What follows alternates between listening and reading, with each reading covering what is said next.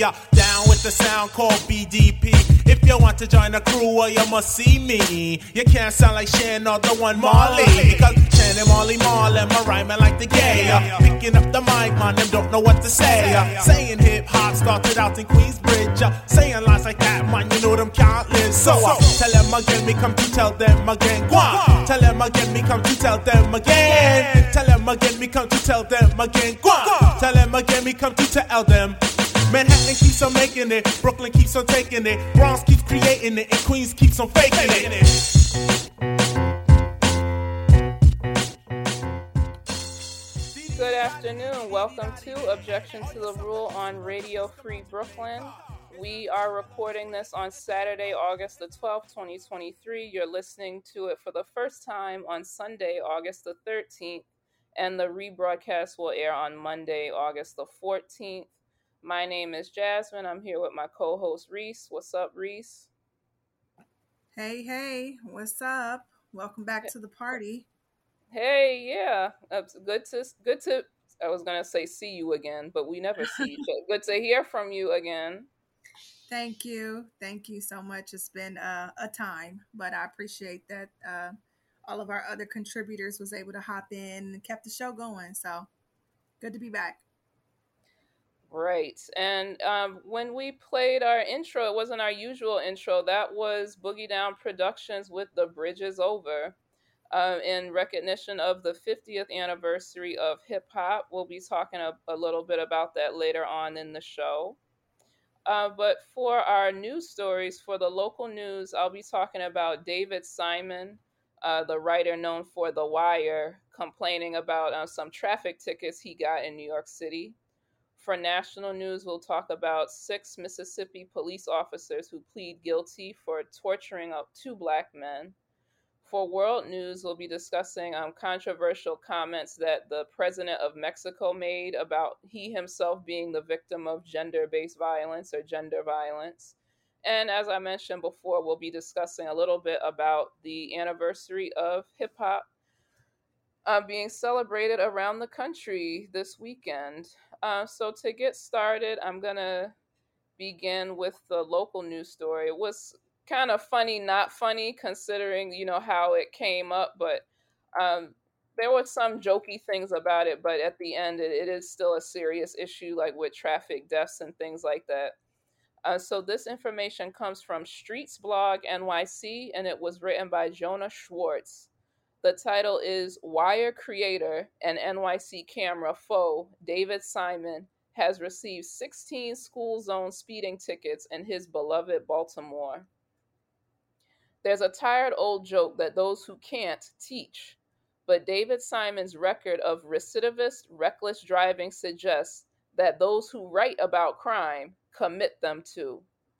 The celebrated creator of the hit show The Wire has picked up 16 school zone camera tickets, many of them during the summer, in his hometown of Baltimore, despite spending most of Wednesday rage tweeting that only an off brand city would operate school zone speed cameras during the summer.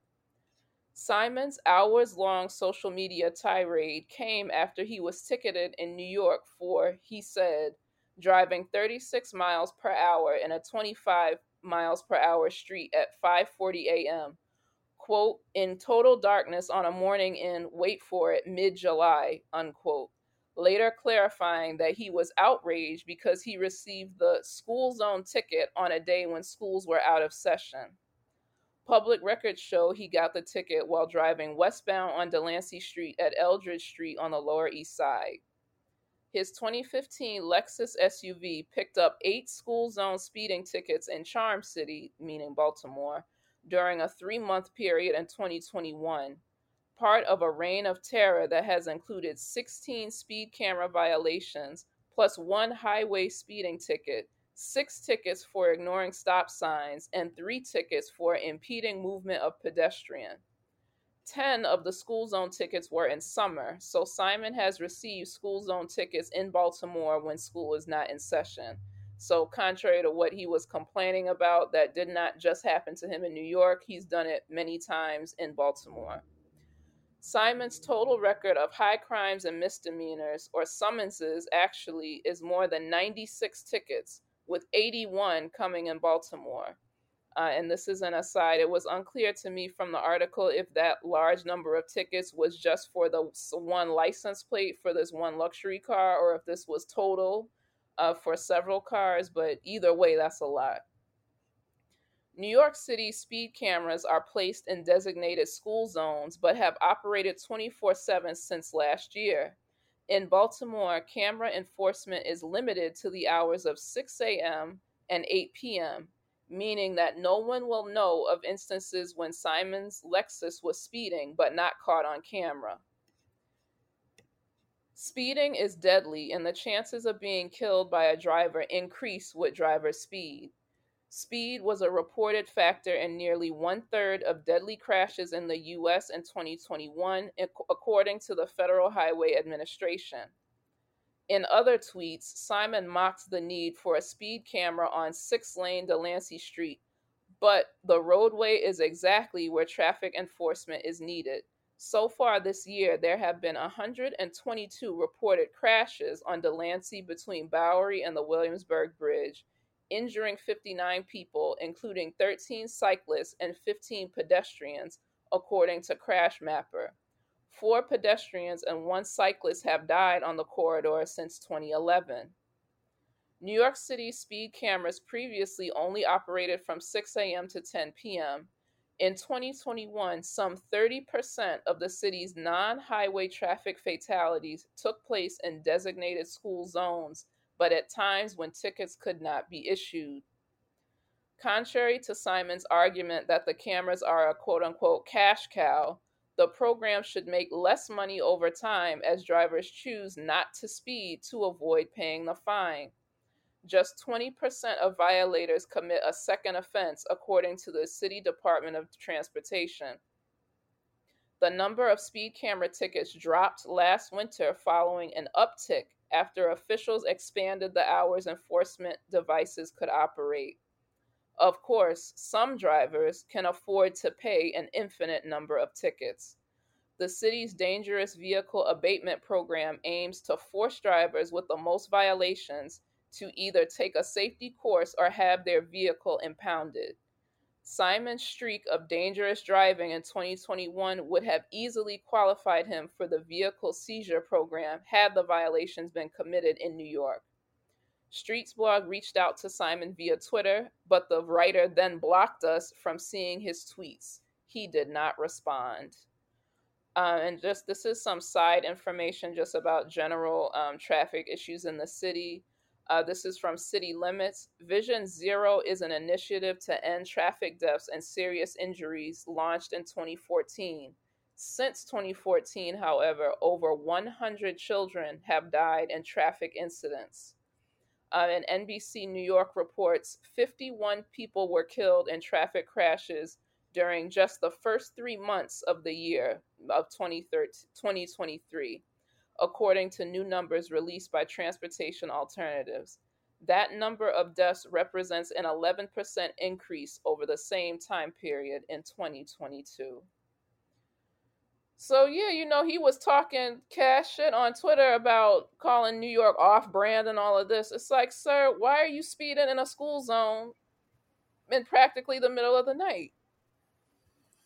Right and in the same context, like first of all, nobody should ever call New York City off brand. like he ain't really. Hello. I mean, are we?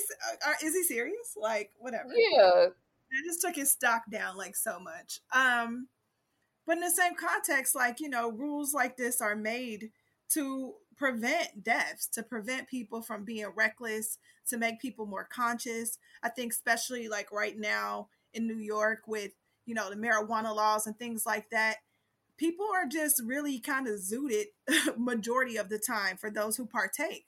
And I think, you know, laws like these are things when it comes to traffic, when it comes to driving, like it's really dangerous. You know, I've been driving since I was 19, but it took me to I was 19 because one of my best friends was killed in a car accident when we were 16. So it's one of Oh, those things. sorry to hear that. Yeah, man, it really was very hard for me to get behind the wheel and confidently. And even to this day, I'm a very cautious driver. I don't care if y'all call me an old lady. Just know I'm always going to take the street way, as my as my stepfather would say, the scenic route to avoid being in a stressful and aggressive situation.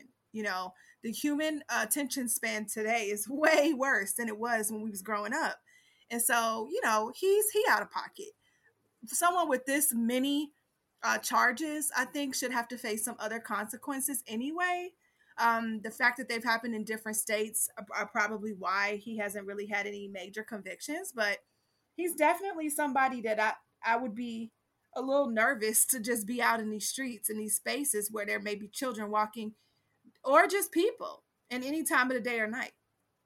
Yeah, because he's talking about we're off brand city. Like, we're the city that never sleeps, and we have that name for a reason. Like, no matter what time of the day or night, somebody is out.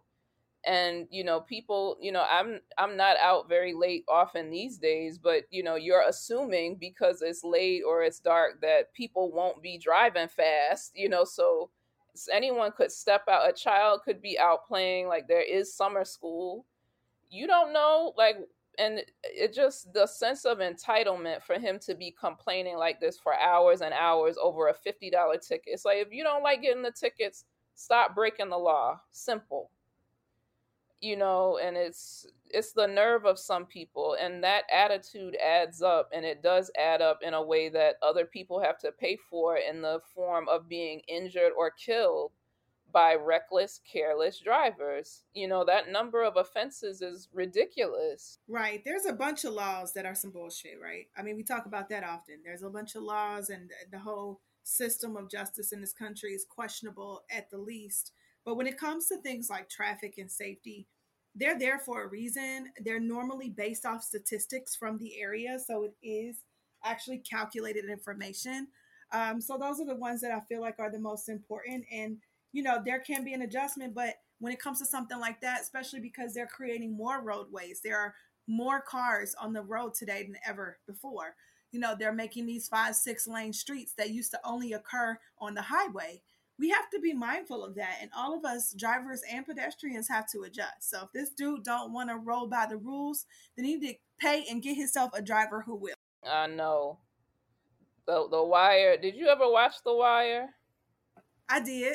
I did watch The Wire. It was a good show. yeah it was a good show but i'm like come on man give me a break you know there's people on that show the corrupt cops or whatever it's like nobody should be above the law when it comes to these laws that are literally about saving lives and preventing grievous injury. So he should be it was like what was the thought process my brother? Like you're you know and he's also a former journalist all of that like he should know better than this mess. You got to keep the devil down in the hole. Well let's keep david down in baltimore and he can keep running all the stoplight as he wants you know because i think it was a good point they brought up that he was complaining about the time and it's like okay so this is how many violations you have that you got caught doing how often are you doing this when the cameras aren't on okay. you know, would it be a thousand violations? Like, come on now. Yeah, he's definitely racking it up. And they gonna take his vehicle. It's gonna happen. So he can keep It talking better. crazy if he want to. Keep talking crazy. They gonna find your ass. Mm-hmm.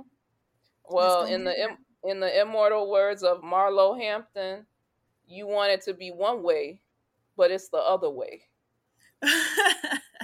Oh you want it to be one way, but it's the other way. And the New York way is this is a pedestrian heavy city, right. and you need to be careful with how you drive. Period.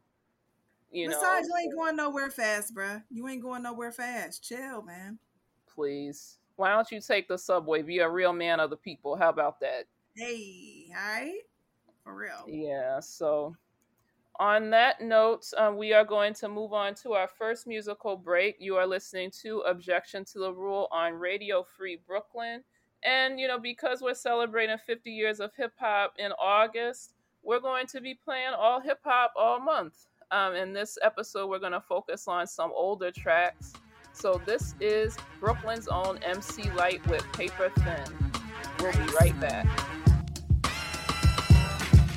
Say you love me, It doesn't matter, it goes into my head as just chit chatter. You may think it's egotistical or just very free, but what you say, I take none of it seriously. And even if I did, I wouldn't tell you so. I'd let you pretend to read me, and then you'd know. Cause I hate when one attempts to analyze. In fact, I despise those who even try to look into my eyes to see what I am thinking. That dream is over, your yacht is sinking. I tell all of you, like I told all of them, what you say to me is just paper thin. Word.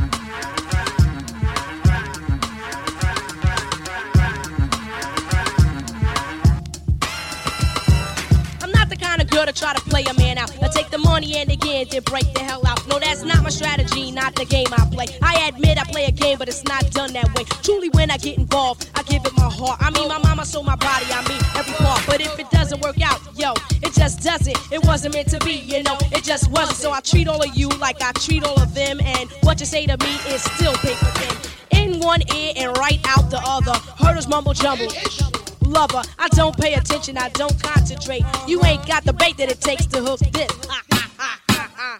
Sucker, you missed. I put feelings aside. I know who I am. My name is Lyte. Is your name Sam? Cause if it is, step off. Grab your coat and get lost. Wrap your scarf around your throat and go back and catch the boat and hit the road, Sam. Don't you come back no more, no more, no more, no more. Hit the road, Sam. Don't you come back no more.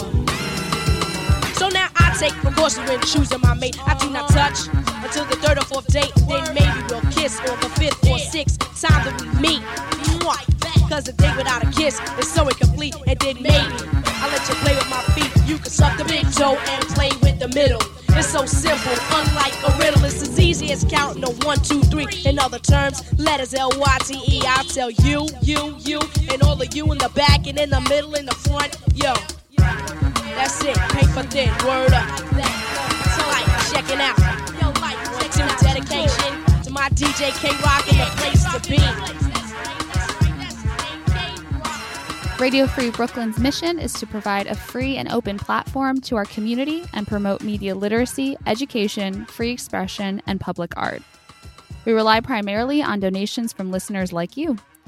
Every dollar helps us stay on the air and allows us to continue our work in the community. We are a 501c3 nonprofit organization, so all contributions are tax deductible.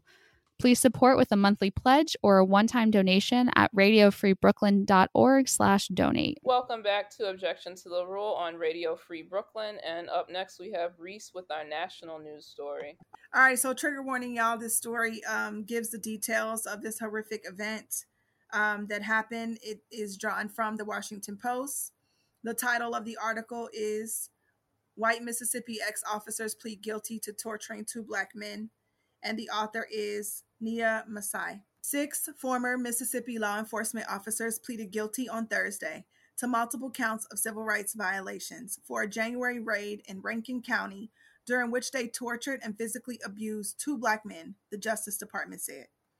The officers, who are white, admitted to entering a home in Braxton, Mississippi without a warrant and carrying out an array of traumatizing and horrific acts of violence on the two men, federal prosecutors stated. The men were handcuffed and arrested without probable cause, punched, verbally abused with racist slurs, and tasered more than a dozen times. The officers threw eggs at the men, held them down while pouring milk and alcohol over their faces, and assaulted one of the victims with a sword. One officer carried a mock execution by inserting a gun into the mouth of one man, according to the indictment. When the firearm discharged, it broke his jaw. The defendants in this case tortured and inflicted unspeakable harm on their victims egregiously, violated the civil rights of citizens who they were supposed to protect, and shamefully betrayed the oath they swore as law enforcement officers, Attorney General Merrick Garland said in a statement. The case has sparked outrage over police brutality against black men, prompting a federal state investigation. In June, Michael Jenkins and Eddie Parker sued some Rankin County officers over the sadistic torture session. Jenkins was hospitalized for a month after the assault, from which he suffered permanent nerve damage and numbness on one side of his face, the lawsuit said. His demeanor transformed, his mother Mary previously told the Washington Post, describing her once outgoing son as skittish and subdued. The defendants included five former members of the Rankin County Sheriff's Office, Chief Investigator Brett, Brett McAlpin, Narcotics Investigator Christian Dedman, Lieutenant Jeffrey Middleton, Deputy Hunter Elward, and Deputy Daniel Opdyke. The sixth officer is a former member of the Richland Police Department narcotics investigator Joshua Hartfield. According to the indictment, the January 24th indictment stemmed from a complaint of sus- suspicious behavior at the property by a white neighbor of McAlpin, one of the one of the police officers. Jenkins and Parker were residing in the property at the time. Dedman, the former narcotics investigator, was tasked by McAlpin to take care of the complaint. Dedman then approached officers Middleton, Elward, and Opdyke, part of a self anointed goon squad, so called because of their willingness to use excessive force, court documents say. After handcuffing and shocking the men with tasers, Dedman asked Parker about drugs, the prosecutors charge. The officers also told the men to go to areas where the concentration of black residents was higher, the court document says. The defendants later concocted a cover story, including falsely charging Jenkins with drug possession, planting evidence, and destroying surveillance footage. The former officers are charged with felonies, including civil rights conspiracy, deprivation of rights under color of law, and obstruction of justice, which carry very, varying sentences of between 10 and 20 years in prison. Two face charges of discharging a firearm during a crime of violence, which could carry a life sentence. The sentencing is scheduled for November, the Associated Press reported. The defendants will also face charges led by the Mississippi Bureau of Investigation. So there's more to the story, just talking about the officers themselves and the pleas that they had. But this is um, a really sad case of just all the obvious, but also, you know, the way this article described it, you can see how everything led up to the moment when they tortured these two guys and the fact that they live to tell about it. Um, it's crazy. I mean, and and obviously will never have their lives back the way they once were. Yeah, I mean, I I don't want to say that it's numbing, but I feel like there's so many of these things that are happening all the time, and what makes it to the news is just the tip of the iceberg. You know, and just listening to the description of what happened, it's it's just it makes me so angry and disgusted. Yeah, definitely. I mean, I, I think about the trauma that they will always remember, you know, even that comment from one of their mother just about how his whole demeanor has changed because of this that he's been through. Um, these men's lives will never be the same, nor their family members or anyone who cares or loves for them. And also, other people in this community. You know, this was a call from one of the cops' neighbor. So it wasn't even that these men did anything to be in this position. They went up in their house without any warrants, any warning, um, and literally lived out their torture dreams on these two black men. It's, it's really sad the level of detail that was put in this article about how they did this. I'm sure this has happened to many other people, unfortunately, but I just, you know, my heart goes out to them uh, in their healing that they even lived you know, to tell about this because this is just awful. I hope they get every single thing thrown at them and that they are under the jail when they done with this shit. Yeah, and like looking back at the article, like I the complaint was about quote unquote suspicious behavior. It's like what the hell does that mean? It could just be existing as a black person. You know, and these people jump at the opportunity to, like you said, it's like a fantasy for them to just brutalize black people. And i know this isn't the only time they've done it especially at their big ages. They've been working in the police force or let me not say working because frankly i do not consider it a real job.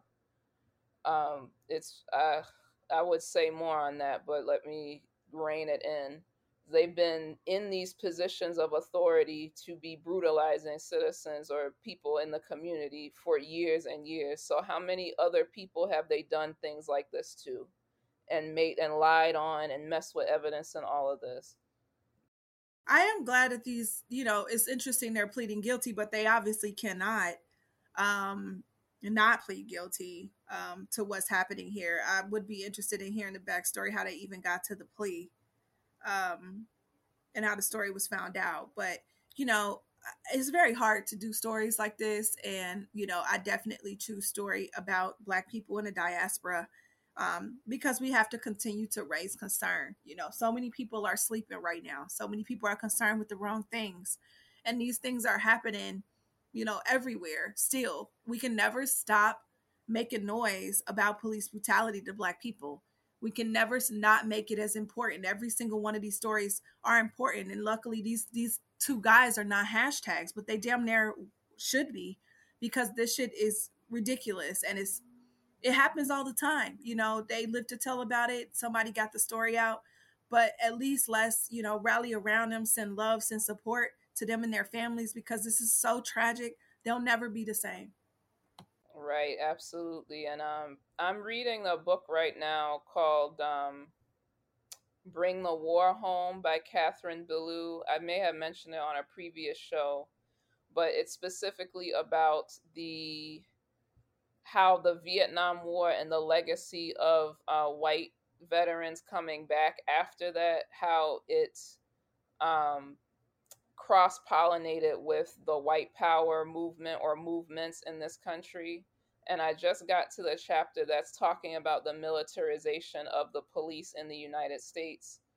And I bring it up to say this it's like a lot, I understand that these men, if they're found, you know, like if when they're sentenced, uh, who knows how long they're going to be in prison for, but it's disturbing how much of this um, networking and stuff with this white power violence happens within the prisons. So I wish these men like I wish that people like this just didn't exist like straight up like that's the neutral way that I can say it. But the things that we have in place to actually quote unquote punish them, it's like they go into those places and they just get more linked up with more heavily organized people that want to enact more racist violence on other people and then they come out with more knowledge of how to do that more connections on how to do it. They probably already had these types of connections and they come out even worse than before.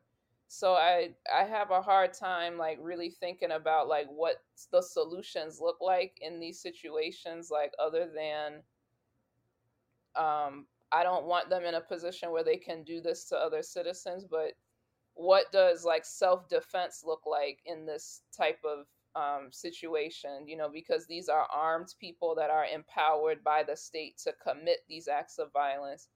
What does it look like to really have a defense against that, you know, as Black people, you know, because the justice system is only going to do so much. It's like, okay, they're removed from the community for a certain amount of time. Okay, and then what next?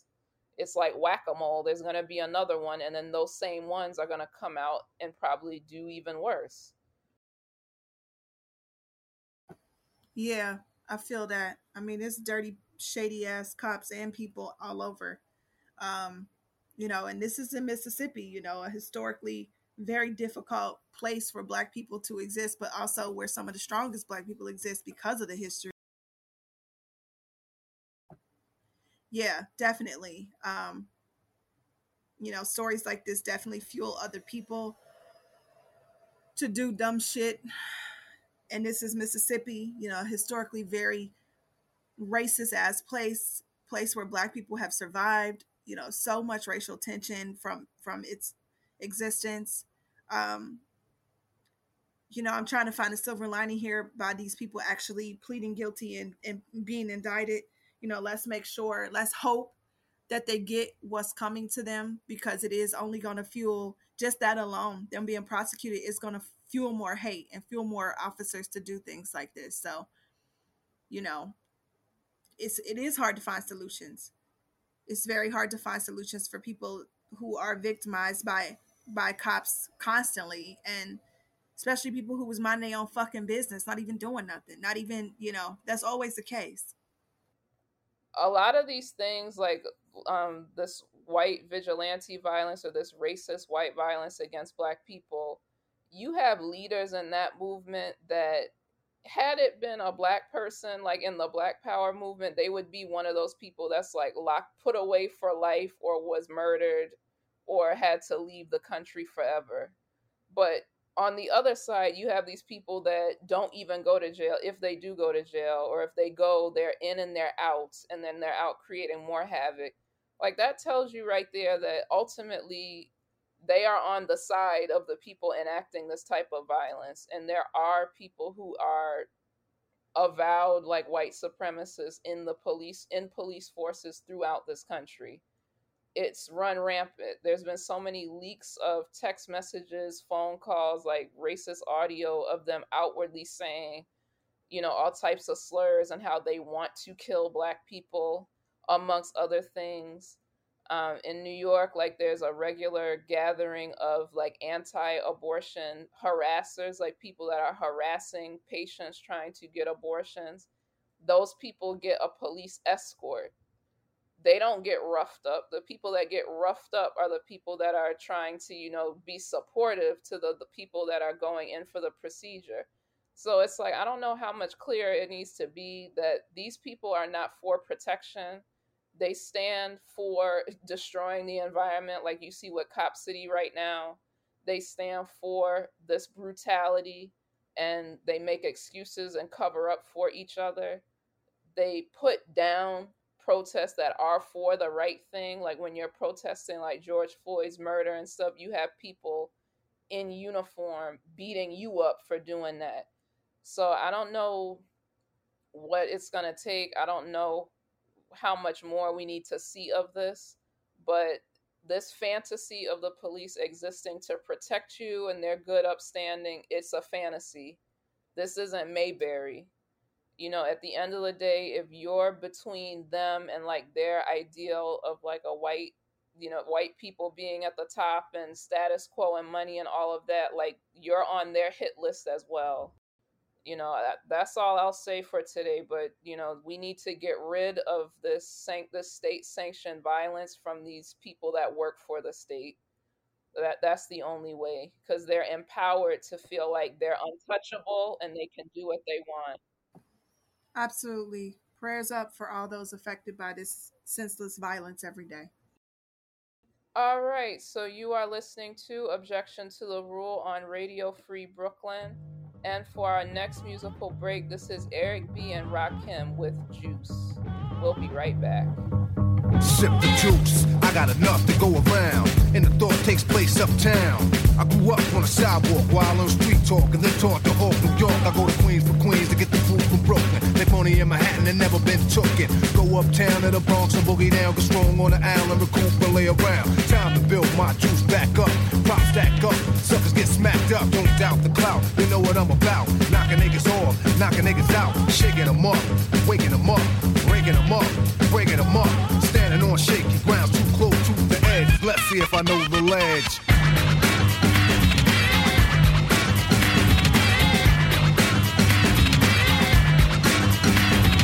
Corners trifling, cause shorty's here. I get cocked, living 40s to beer. Here's a sip for the crew that's deceased. If I get revenge, then they rest in peace. Somebody got a tough, I just might spare one. And give a brother a fair one. Stay alerted on fees. And I do work with these like Hercules. Switch to southpaw, split your right jaw. Cause I don't like y'all, I'm hyper nightfall. Smooth, but I move like an army. Bulletproof down, face brothers try to bomb me. Putting brothers to rest like Eliot Ness. Cause I don't like stress. Streets ain't a place for innocent bystanders to stand. Nothing's gonna stop the plan. I'll chill like Pacino, kill like De Niro. Black Ambino, die like a hero. Living on shaky ground, too close to the edge. Let's see if I know the ledge.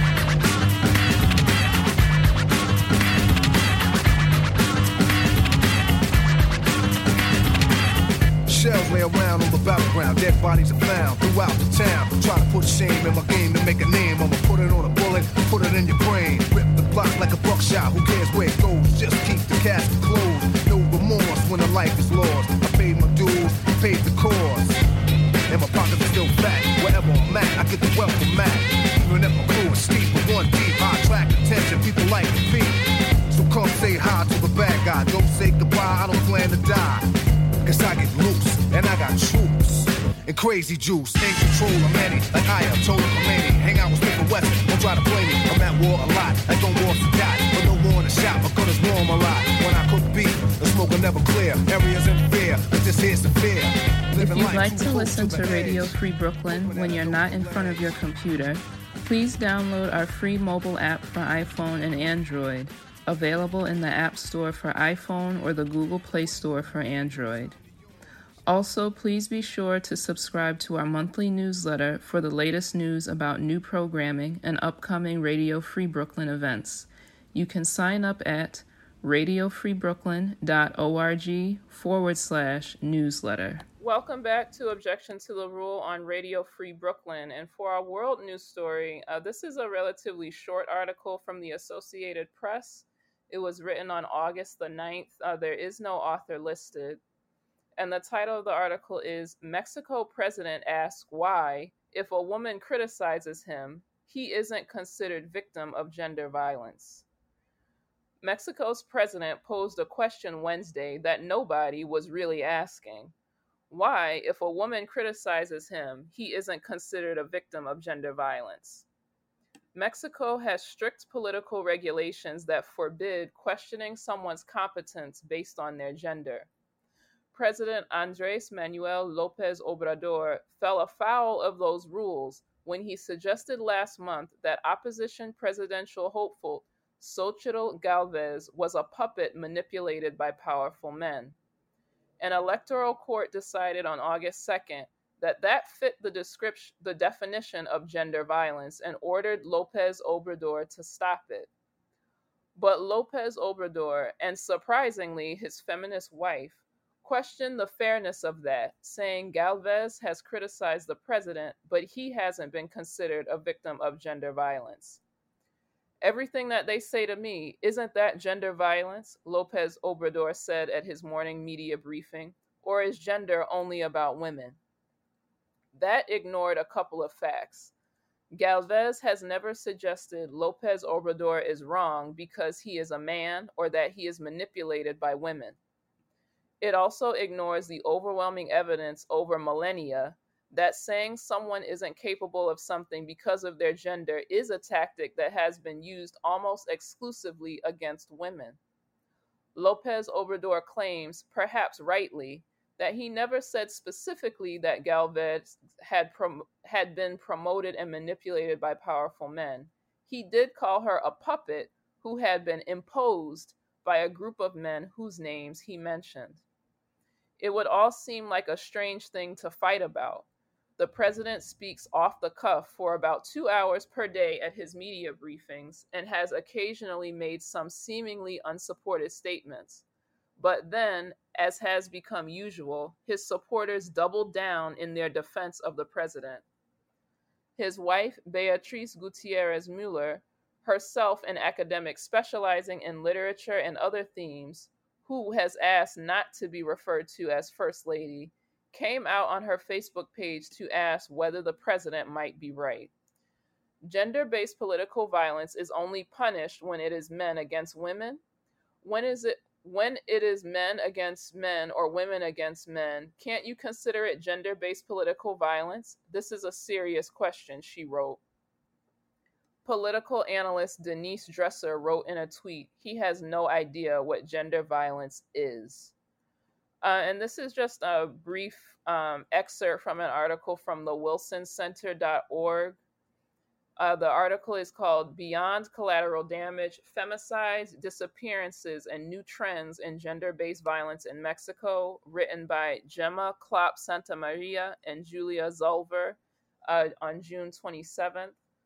Uh, this is a brief excerpt that says Statistics on gender based violence in Mexico are disconcerting. Around 10 women are murdered every day in the country. In 2022 alone, a total of 3,754 women and girls were murdered, according to data from the Executive Secretariat of the National Public Security System. Of this total number of cases, only 947 were investigated as femicides, defined as the intentional killing of a woman because of her gender. In fact, some civil society organizations suggest that state authorities may sometimes classify femicides as homicides to artificially lower femicide statistics. Um, so, yeah, I just wanted to bring in some of that information at the tail end just to highlight that, you know, gender based violence is not a joke. It's not something to talk about flippantly.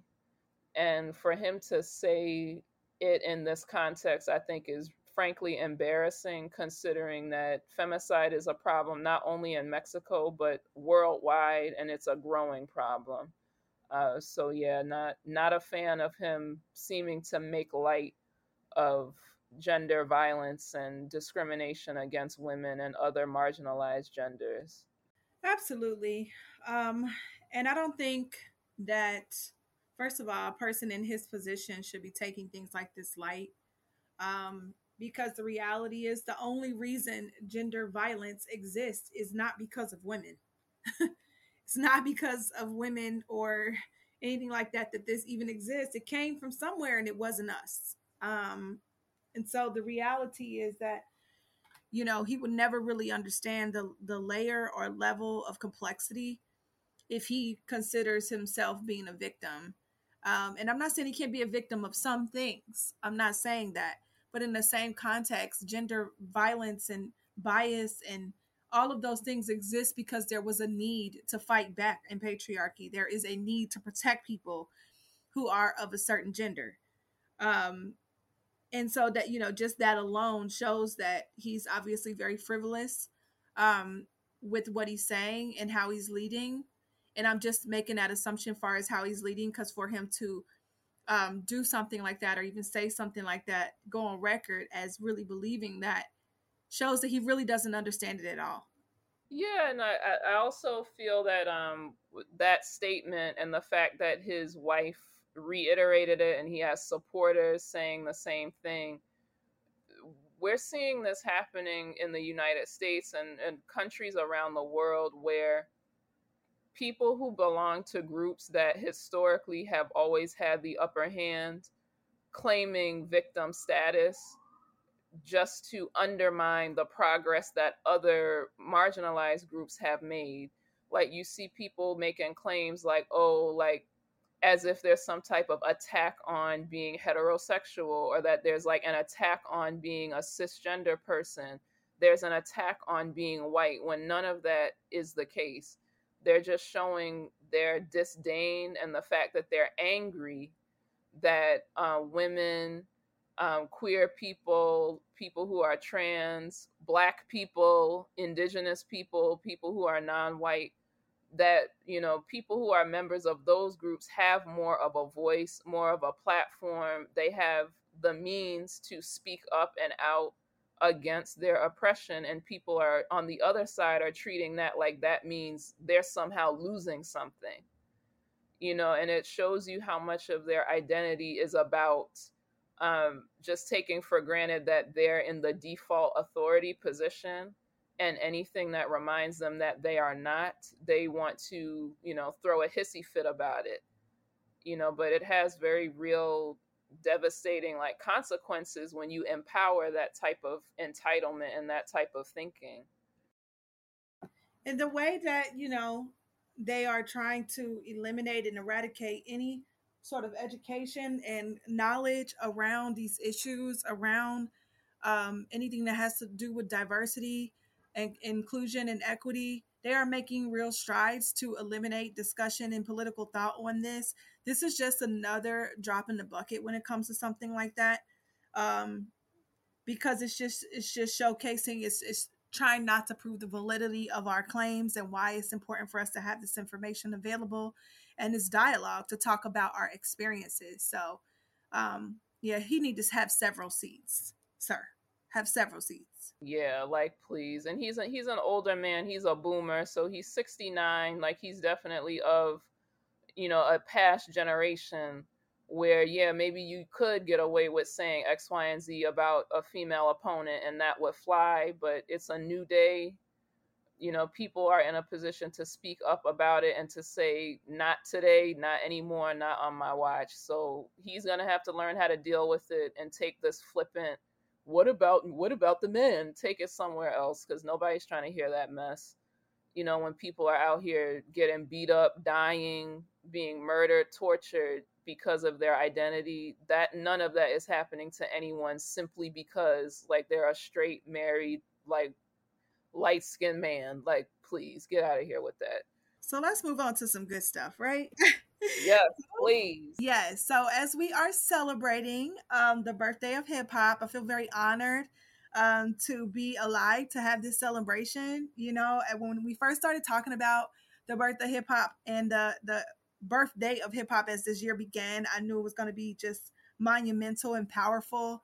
Um, you know, I've, I've I'm a big fan of hip hop. I grew up in hip hop. I believe I am a piece of hip hop because I love it so much. And um, I just feel like it is definitely made massive strides for people of color, um, for the human condition, and just for stories to be told, explained, um, and expelled, if you will, about the lives of people who um, have experienced this. So I have a, before I even go into it, do you want to give some sentiments, Jasmin, about your relationship with hip hop? Uh, sure. Um, so I kind of, I grew up in a household that was um a bit on the religious side, like in kind of an extreme way. So that let let's put it this way, I wasn't allowed to or supposed to, but I did still listen to rap um, as a kid growing up, and being that both of my parents are Brooklyn natives and they're of, I would say they're like the hip hop generation, especially my mother. I do feel like I have a connection to it in that, you know, they were born and raised like in a place where this art form was born. And it's not, a lot of people don't know that hip hop is not just about rap music. Like there's other elements like graffiti, breakdancing, DJing, rapping, there's fashion you know like it's a whole culture that you know black people made from very little like black and latino people made from very little um, in new york city back in the day. So i'm happy to see that it's still around. I'm happy to see that there's a diversity of different types of hip hop that's thriving. So yeah it's it's great to see that it's being celebrated all right. So this list comes from a website um, called top10s.net. And it's just 10 things to know about hip hop. I'm going to just give a little context to each one of them, just a sentence or so. But it's pretty cool um, to take a look at something like this and just really see the history of this art form.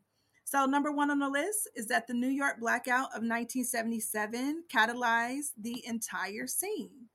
The New York City blackout of 19 77, almost 24 hours of no power throughout all five boroughs. Could not have happened at a worse time. The economy was crap, the son of Sam was on the loose, and the city was in the grip of a brutal heat wave. Um, and so that's kind of what was happening.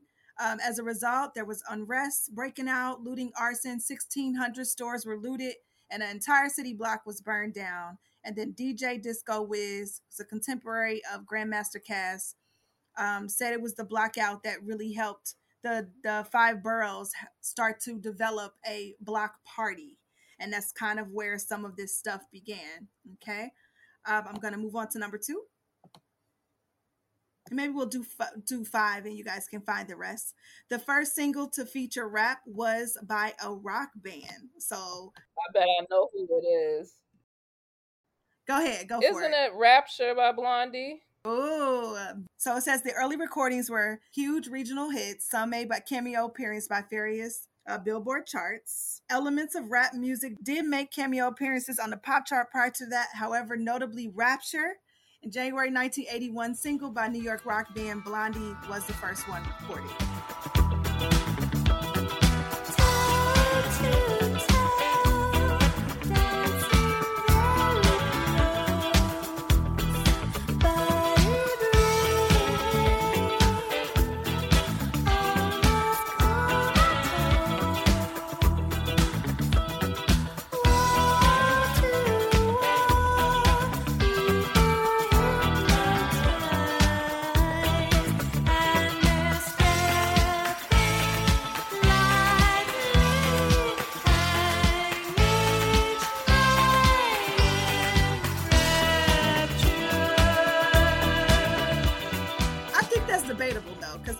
There's so many other people that may not have had the widespread recording recognition that say that that, that might not have been it, but that's debatable. But I'm glad you knew it there was an interview where um it was Grandmaster Flash who said in the interview in the interview he was like he would give Debbie Harry an E for effort because that little rap she does at the end. I'm sorry, I cut the song off before she starts rapping. Like she tried, but I like the rest of the song. Yeah, right. I love that though. That just shows you how organic it was, you know. So I love that um that we can debate these topics you see the breakdancer in the video and everything. So, you know, it's of its time. It's a time capsule. So, you know, it has a place in the history. Exactly. Exactly. That's what's up.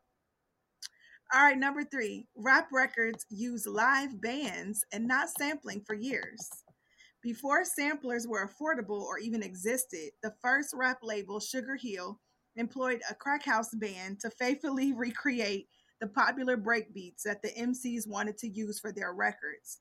The trio consisted of bassist Doug Wimbish, uh, guitarist Skip McDonald, and legendary drummer Keith LeBlanc, and they masterfully interpolated the breaks into great many of rap's earliest recordings.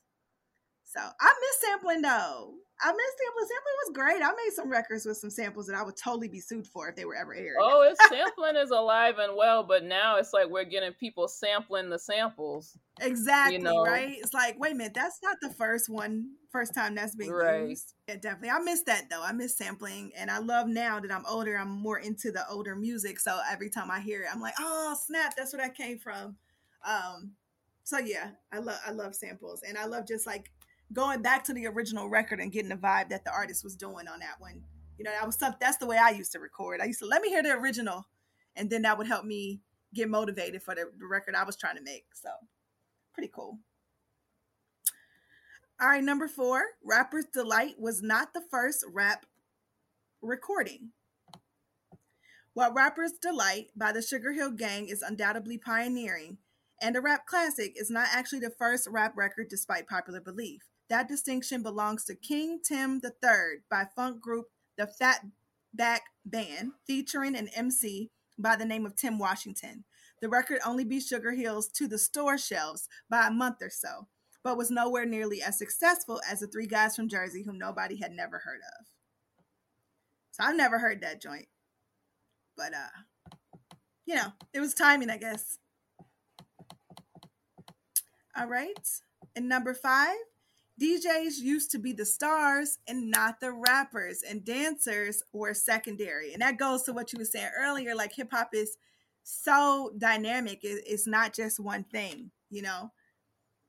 Um, the commentary behind this one the aforementioned Herc Flash and their DJ contemporaries were the early stars of hip hop before MCs even began to rap or do anything more than praise the DJ and keep the crowd dancing.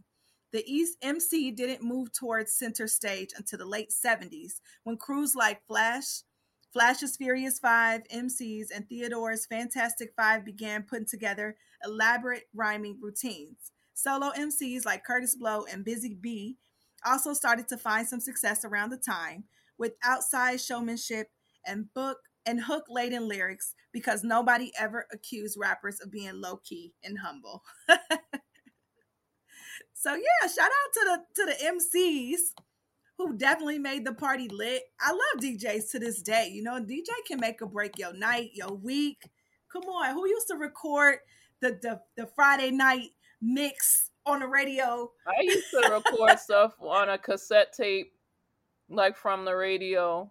So yeah, and like I don't know how many people know why they picked uh, August 11th, 1973 as the birthday of hip hop. Do you know? Yep, actually. So this is from uh, the Gothamist had a um, a feature about different places to visit in the city to celebrate the birthplace of hip hop, and one of the places is 1520 Sedgwick Avenue in the Bronx. Uh, that's widely considered the birthplace of hip hop because on August 11th, 1973, 50 years ago, as of two days ago, Cindy Campbell and her brother DJ Kool Herc threw a, block, a back to school party in the rec room of this multi story apartment building. Herc figured out how to find the most danceable parts of songs and extend them by playing the same record on two turntables and repeating the sample. Over 300 people showed up to the party, and the building soon became known as where hip hop was born. So there you got a DJ, you know, people dancing, community coming together, um, many different elements colliding like to create a new art form. I love that. I love that. So shout out to hip hop, yo, and all the people who have contributed to this this historical art form um, that to this day is the number one music um, genre in the world. And yeah, and all the variations, all the different people. If you get an opportunity to celebrate hip hop, you know they they have the tendency. I don't know if any other performers out there are aware of um, Black August it's a time where a lot of black artists perform and there's always like music festivals and things of that nature. I like to believe that it has something to do with hip hop. I don't know that for certain, but definitely take some time and and and love on hip hop a little bit. Listen to your favorite records, hit up a festival, go to a concert, support some local hip hop because it still does happen. You know, kick a freestyle if you will. But shout out to hip hop. I love you. We love you. The show loves you. And I hope everybody is really enjoying this time in history. It's really special to be a part of it. So you have been listening to Objection to the Rule on Radio Free Brooklyn. Stay tuned for more community-based Brooklyn radio. And for our last song, this is from the musical act who was the first to ever win a Grammy for Best Rap Performance back in 1989 for Parents Just Don't Understand. And as we just explained, it's not about just the rapper, it's also about the DJ. Uh, so they won for that song off of their um, album called He's the DJ, I'm the Rapper. Uh, so for our last track, it's the it's thematic for the season. Uh, this is DJ Jazzy Jeff and the Fresh Prince, who are still out here, still doing it, still making music, still yeah. essential to the culture. Here is summertime. Have a good rest of your week. Have fun, y'all. Bye bye. Bye, y'all.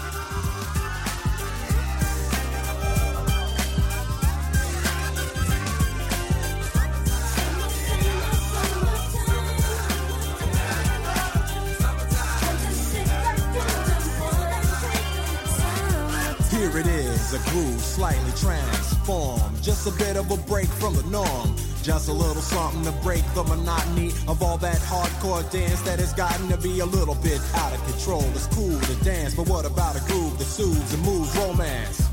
Give me a soft, subtle mix. And if it ain't broke, then don't try to fix it. And think of the summers of the past. Adjust the bass and let the alpine blast. Pop in my CD and let me run a rhyme and put your car on cruise and lay back, cause it's summertime.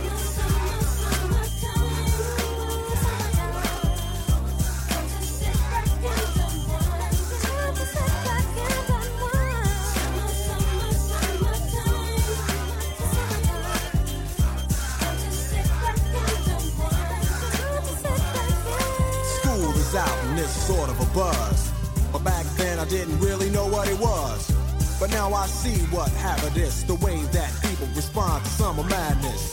The weather is hot and girls are dressing less and checking out the fellas to tell them who's best.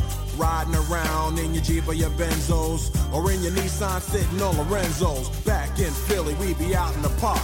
A place called the Plateau is where everybody go. Guys out hunting and girls doing likewise. Honking at the honey in front of you with the light eyes. She turn around and see what you beeping at.